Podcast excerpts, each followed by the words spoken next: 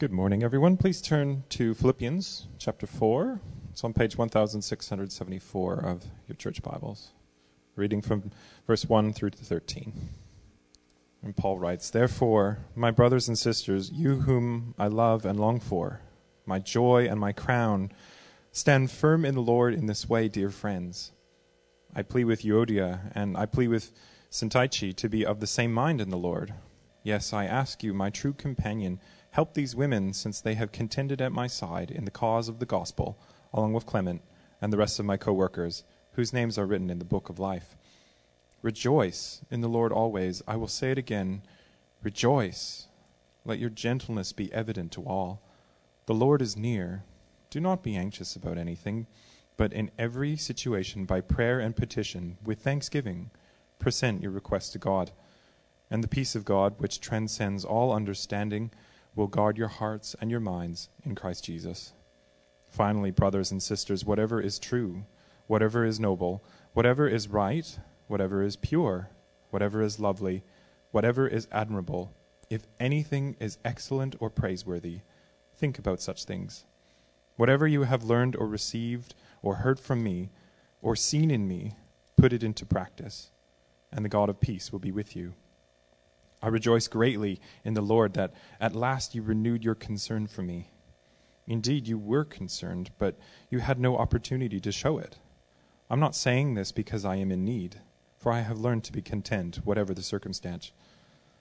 I know what it is to be in need, and I know what it is to have plenty. I have learned the secret of being content in any and every situation, whether well fed or hungry, whether living in plenty or in want.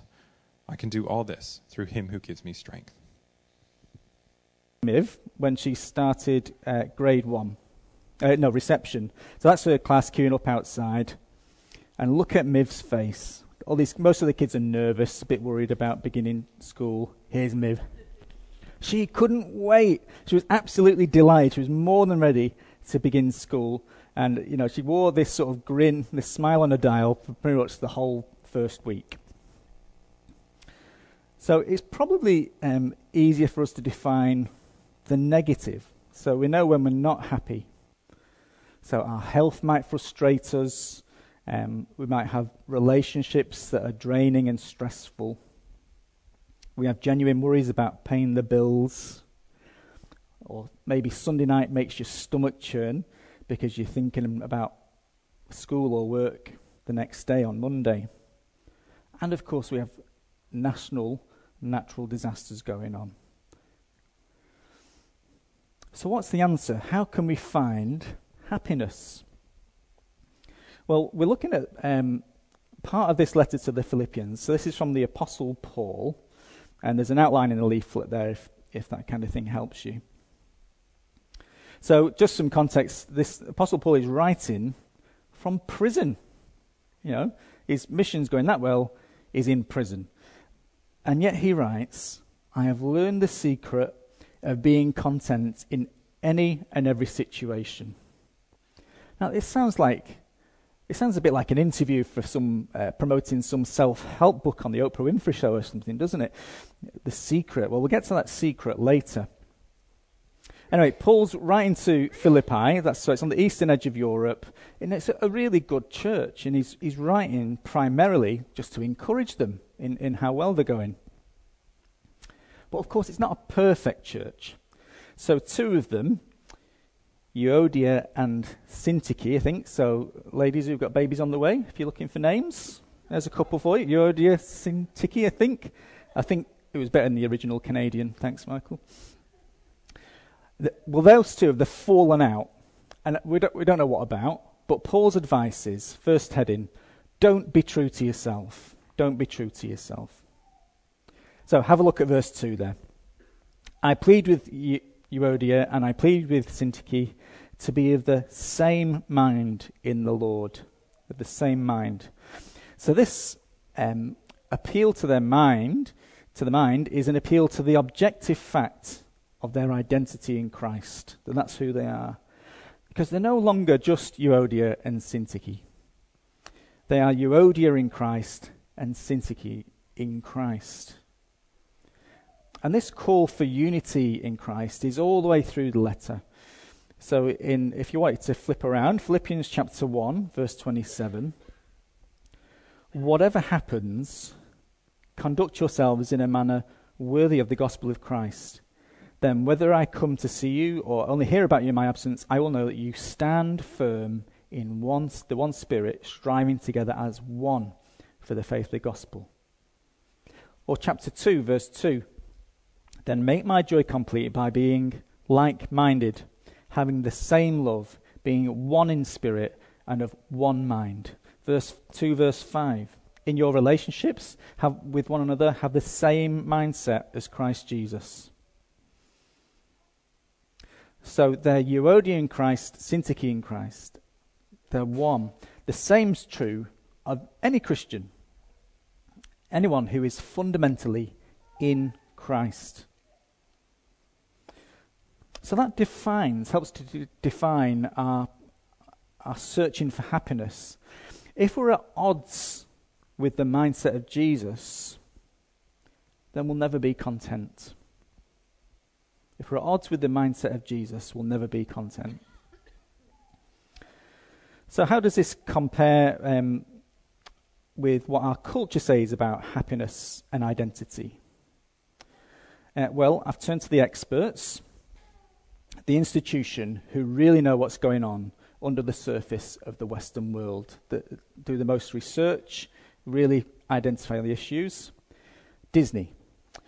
So, what they worked out? Worked out, we've got Pinocchio, uh, a wooden puppet who wants to be a real boy, and then he'll be who he really is and be really happy.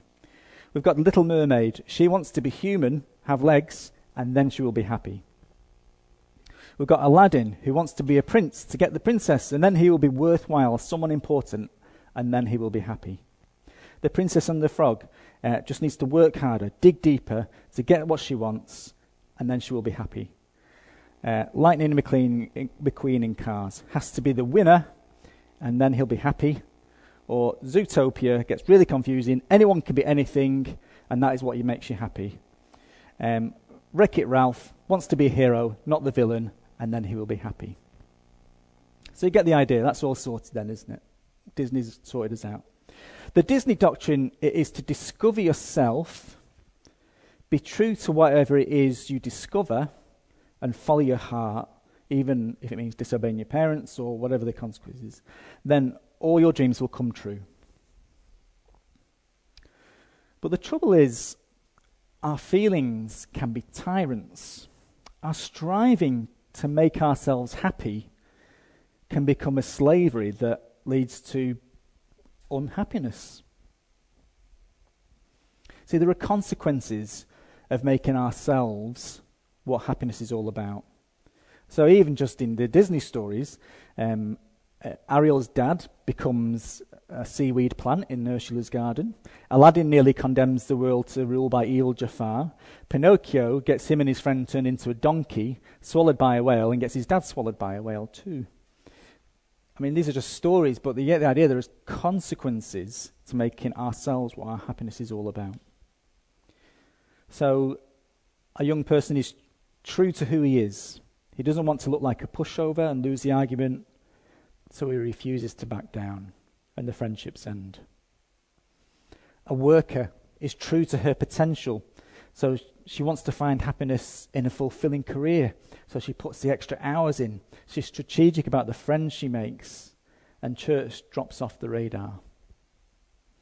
A husband and a wife, newly married, want to stay true to who they are. They don't want to lose their individual identity, so they keep up relationships and hobbies as if nothing had changed, and it soon impacts the marriage. There's consequences to insisting on being true to yourself. And Jesus' mindset is pretty much the opposite of being true to yourself. Let's find this verse. Do nothing, this is from Philippians 2, do nothing out of selfish ambition or vain conceit. Rather, in humility, value others above yourselves, uh, not looking to your own interests, but each of you to the interests of others. So, this is the mindset of heaven an attitude of selfless, sacrificial love that puts others first. And Jesus kept this mindset all the way to the cross.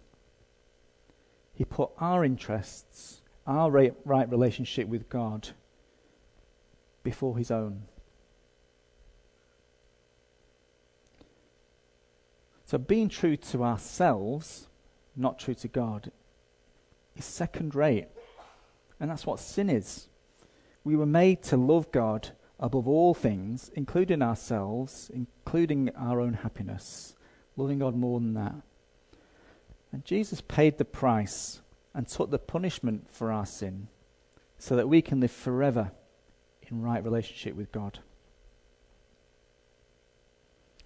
So, true contentment, not the fleeting feeling of happiness and self fulfillment, true contentment is found in having Jesus' mindset. So, from our Western mindset, we can look at our life, especially if you're a Christian, and think, look where I've got to.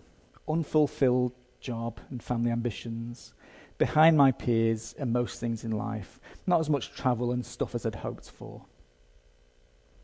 But with Jesus' mindset, look where I've got to. Saved by grace. With my sense of self rooted in Jesus, in who He is and what He's done. And sharing that firm foundation with my loving brothers and sisters in Christ. Knowing the joy of sharing with them so that they have enough. Being unworried by work because work is important, but it doesn't define me being content with my family situation um, because that's the situations God given me to be faithful in. Not being jealous of my peers because I, I want their full needs fulfilled more than I want my own fulfilling. Pursuit of happiness by being true to yourself is a trap. It's a con. And it withers into insignificance compared to the riches of having the mindset of Jesus. So that's our first point. Don't be true to yourself, be true to Jesus. Have his mindset. And our second point is don't rely on your feelings. Don't rely on your feelings. Instead, find joy in the objective fact of peace with God, depending on Him in prayer. Find joy in the objective fact of peace with God. So have a look with me from verse 4. Uh, Paul says, Rejoice in the Lord always. I will say it again rejoice. Let your gentleness be evident to all. The Lord is near. Do not be anxious about anything, but in every situation, by prayer and petition, with thanksgiving, present your requests to God and the peace of God, which transcends all understanding, will guard your hearts and your minds in Christ Jesus. So these verses tell us how to respond to knowing the fact that Jesus has won us peace with God, rather than responding based on how we feel. So, what's with that verse 4 there? Rejoice in the Lord always. I will say it again, rejoice. Are we supposed to face up to genuine pain and suffering with our fingers in, ear, in our ears saying, Go away, sadness, like joy, joy, joy, joy, joy? Just be in complete denial? Well, no, this isn't asking us to pretend that everything is okay. Now, Paul, who wrote this letter, describes times when he is, was distressed and when he'd experienced sorrow on sorrow when he despaired of life itself. All feelings that Paul's expressed. So he's not ashamed of these feelings, he just assumes them to be true. We should expect to suffer, and we don't have to like it. But we can rejoice in the Lord in the peace that we have with Him, regardless. So, what about verse 5 when he says, Let your gentleness be evident to all? So, it, it can't mean roll over and give in to any opposition. Because earlier in this letter, he's told us not to be afraid of opponents. and he's called false teachers dogs and evildoers. So it's hardly a kind of attitude of put up and shut up, just roll over and take it. And verse 6 do not be anxious about anything. That isn't just a sort of Bobby McFerrin singing, Don't worry, be happy. I've got that earworm in you now. It's not just singing, Don't worry, be happy. It's not about being carefree by just not caring. No. Each of these responses, rejoicing, gentleness, not being anxious, isn't a response to feelings. They're the subjective outworking, heart on the sleeve of what we know objectively. The facts of who we are in Jesus and the peace of God. That verse 7, Jesus has won for us. So, not response to feelings, but response to outworking other facts of who we are in Christ. So, I'm not saying that um, emotions, our feelings are bad. No, they're good things, gifts from God. And Jesus himself showed great extremes of emotion. But he didn't base his confidence in God on those feelings, those emotions. He didn't decide what to do based on feelings. See, emotion, emotions are complex and unreliable things. You know, they can be changed by cheese. Yeah? That's how reliable emotions are. That's why, one of the reasons why, up front, the way we do music here, our service leading and playing of music, you won't usually see uh, showy displays of emotion. And you won't hear our song leaders trying to generate a particular emotion in you. What we aim to do is um, have the music loudly enough that you, ha- if you have an emotion you want to express to God, you're free to do that, and you're helped to do that. But our approach is because we believe what it says here in Philippians that it is the fact of our peace with God that is the basis of our response, not our feelings. So you might have an emotional response as we sing. You don't have to be the frozen chosen. You can occasionally take your hands out of your pockets. No, I'm just saying you, you can express yourself how you want to within, you know, within reason in an orderly service. But uh, be, show, shows of emotion not a prerequisite for knowing peace with God and responding faithfully.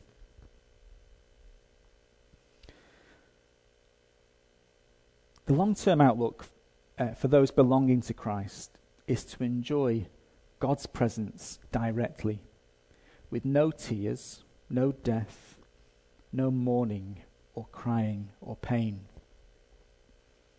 In other words, we know our future is to be perfectly content all the time, and knowing that can spur us on through the tough times in the here and now. So, yes, bad stuff will happen to the best of us which may make us feel awful. But none of it can touch the deep contentment and security to be found in knowing we have peace with God. If we're um, relying on God for peace with Him, then we can, verse 6, bring everything and every situation to Him in prayer so that our hearts are guarded by this peace that is ours in Christ. So our reflex can be not anxiety, but prayer. Being anxious is a closed loop. It's going over the problem over and over to yourself who can't provide a solution. Instead, go over and over it with God in prayer, trusting Him with it. So don't be true to yourself. Instead, have Jesus' mindset. Don't rely on your feelings, but on the objective fact of your peace with God. And now, third point take the light and easy way. Take the light and easy way. How can we cultivate this having Jesus mindset? And how can we cultivate a reflex of prayer rather than anxiety? In other words, how can we cultivate this biblical joy and contentment rather than just fleeting happiness? Well, we can fill our minds with Jesus and his ways and follow them. Fill our minds with Jesus and his ways and follow them. Have a look from verse 8. Finally, brothers and sisters, whatever is true, whatever is noble, whatever is right, whatever is pure, whatever is lo- lovely, whatever is admirable, if anything is excellent or praiseworthy, think about such things. Whatever you've learned or rece- received or heard from me, or seen, me, seen in me, put into practice, and the God of peace will be with you. So think about such things and put into practice. Bit of an English lesson now. They are present continuous. So that is, keep on thinking about and keep on doing these things. I mean, it's so simple and straightforward, we're in danger of complicating it. But here it is. If you want to know the, the deep peace, contentment, and joy that come from belonging to Jesus, think about these things and do them. So, is that you? Are you filling your mind with Jesus and things of God? Are you doing that daily? Or is it just weekly? Or maybe you've come back to church because it's been ages. I mean, we're all thinking about something and we're all putting something into practice. And the reality is that doesn't just happen to us, we can choose what those things are. So, just to illustrate this, French beekeepers were surprised when their bees started producing green and blue honey. And they discovered that it was because of what the bees had been filling themselves with. So instead of collecting nectar from flowers, um, they were feeding on the remnants of coloured M&Ms from a biogas plant four kilometres away. So what they produced was influenced by what they had put in. So what are you putting in? That last Netflix series you binged, was it a good thing to put in? Read your Bible. Uh, this is not rocket science, is it? This is application nearly every week. But read your Bible in an organized, disciplined way. And ask God to help you to do that. Read Christian books.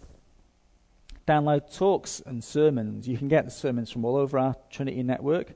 Um, another couple of places I look at is the, the Gospel Coalition website. That's got good stuff on. And there's a church in England that Dave's visited once, I believe, um, that our network is kind of friends with called St. Helens Bishopsgate. So you write that down, St. Helens Bishopsgate. Just Google them. They're great series, great, really meaty talks. Good Bible based stuff. The point is, fill your head with God's word and put it into action. Never treat what you read, what you watch, what you listen to, who you hang out with, as if that's a neutral thing. Every, everything and everyone is giving you messages all the time. So weigh them up against Paul's list. Is it excellent? Is it praiseworthy? Is it true? Is it noble? Is it right, pure, lovely, admirable? And don't just know, do. Put into practice whatever you have learned, received, heard, or seen. Put it into practice. So identify a more mature Christian to be a role model and follow their example. Ask them to mentor you. Find Christians in the life stage ahead of you uh, and ask them how they got through it.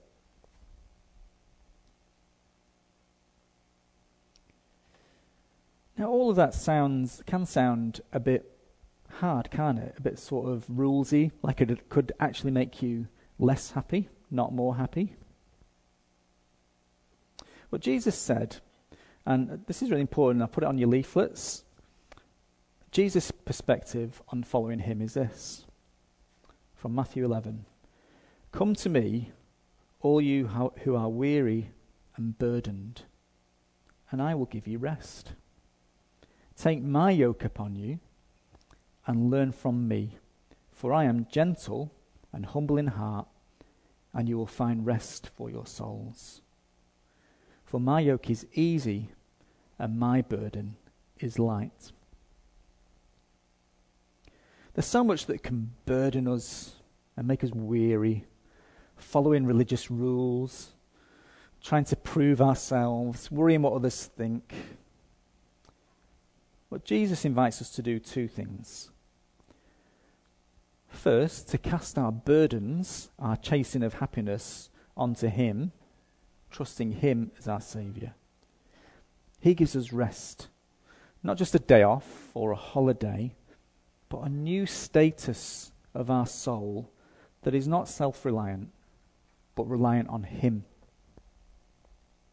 So cast our burdens.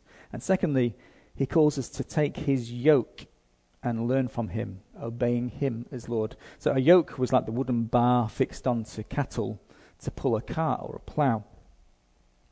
And it has become a metaphor for a body of teaching and a way of life.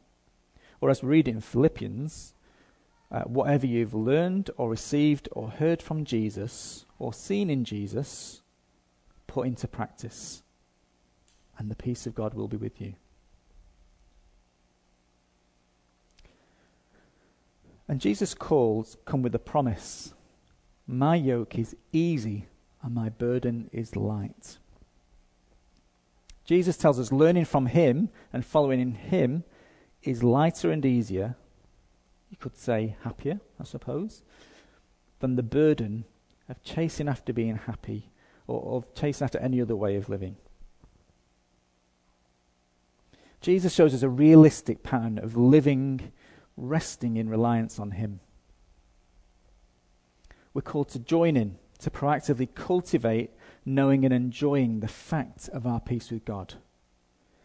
Jesus' yoke is light, so fill your mind with Him and His ways and obey Him.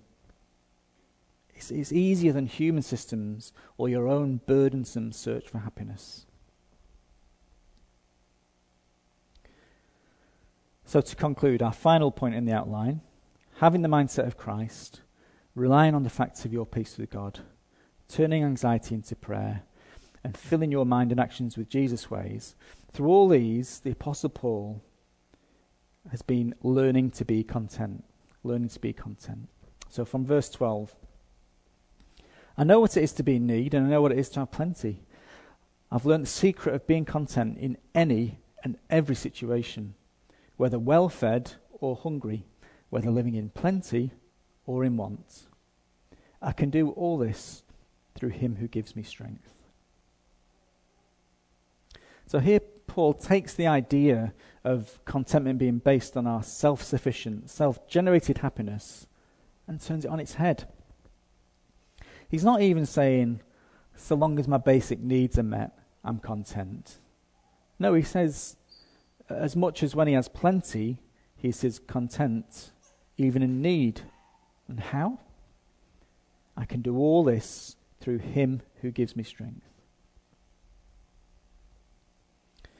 I guess the danger of a talk like this is I could leave you with the idea that if you only do enough, you too can be content in all situations.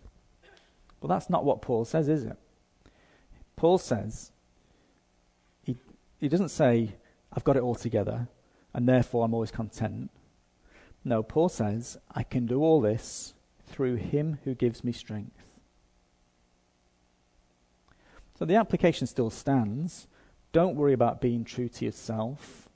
Have the self sacrificial, humble mindset of Jesus. Don't rely on your feelings for contentment. Find contentment in the unchanging, dead certain fact that you are saved by Jesus and have peace with God.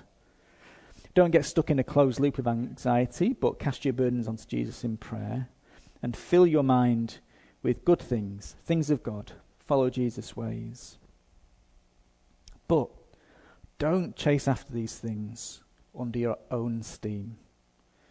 Don't turn doing all of that into you chasing after happiness.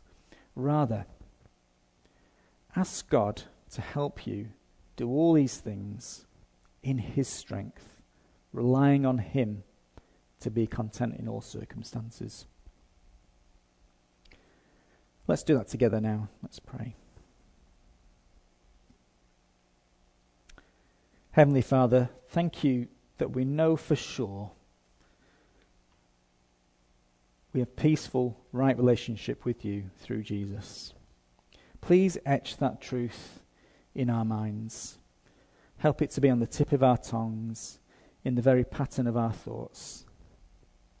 Please give us your strength to turn to you in prayer before we turn to anxious thoughts. Please give us your strength to say no to filling our mind and actions with rubbish, and instead fill our minds and lives with your word from the Bible, from Christian teaching, from hanging out with fellow believers, and obeying you in our behavior. Lord, we are helpless to do any of this without you, and we ask you for your strength to be content in all circumstances and keep us from chasing after happiness as an idol. Amen.